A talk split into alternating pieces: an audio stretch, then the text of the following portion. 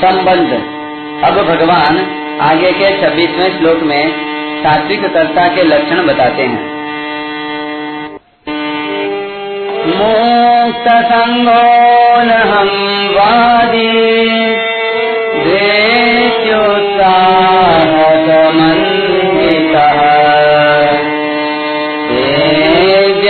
जो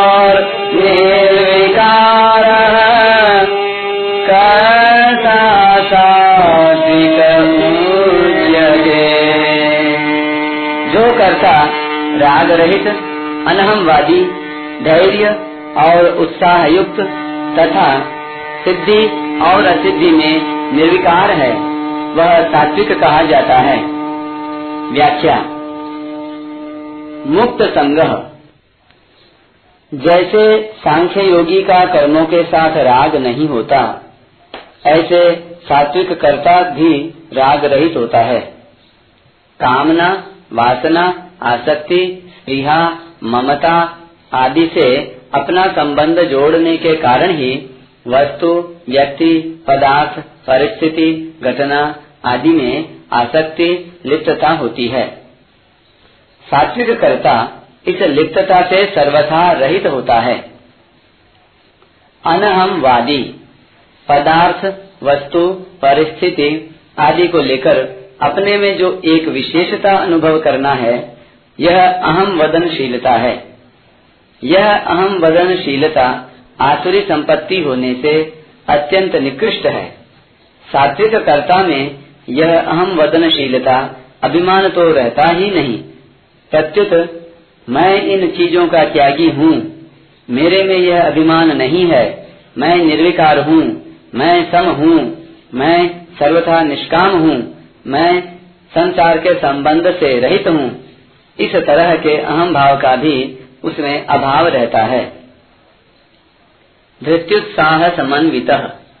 कर्तव्य कर्म करते हुए विघ्न बाधाएँ आ जाएँ, उस कर्म का परिणाम ठीक न निकले लोगों में निंदा हो जाए तो भी विघ्न बाधा आदि न आने पर जैसा धैर्य रहता है वैसा ही धैर्य विघ्न बाधा आने पर भी नित्य निरंतर बना रहे। इसका नाम धृति है।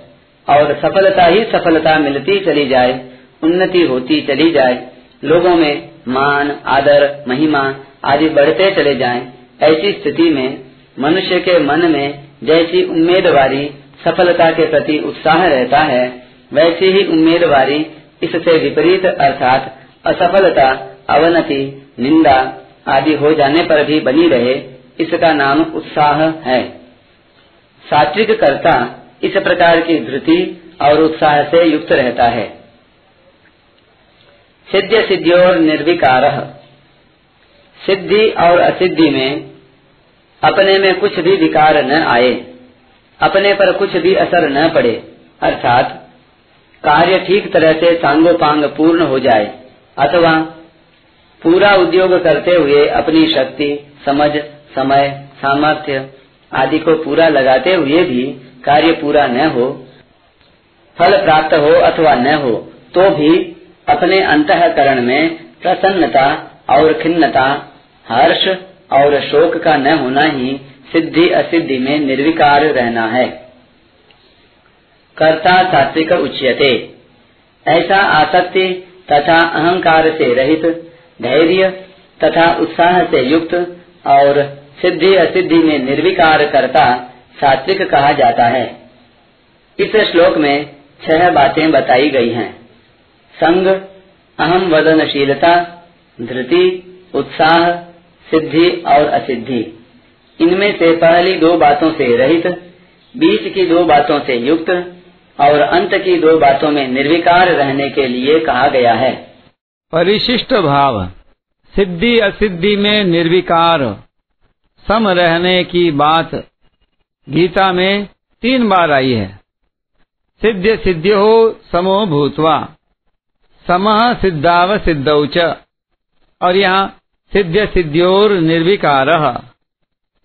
तात्पर्य है कि सिद्धि असिद्धि, हाथ की बात नहीं है, पर उस समय निर्विकार रहना हाथ की बात है।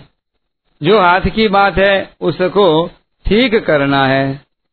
अनहमवादी सात्विक मनुष्य, जैसा मैं कर सकता हूँ, वैसा दूसरा नहीं कर सकता।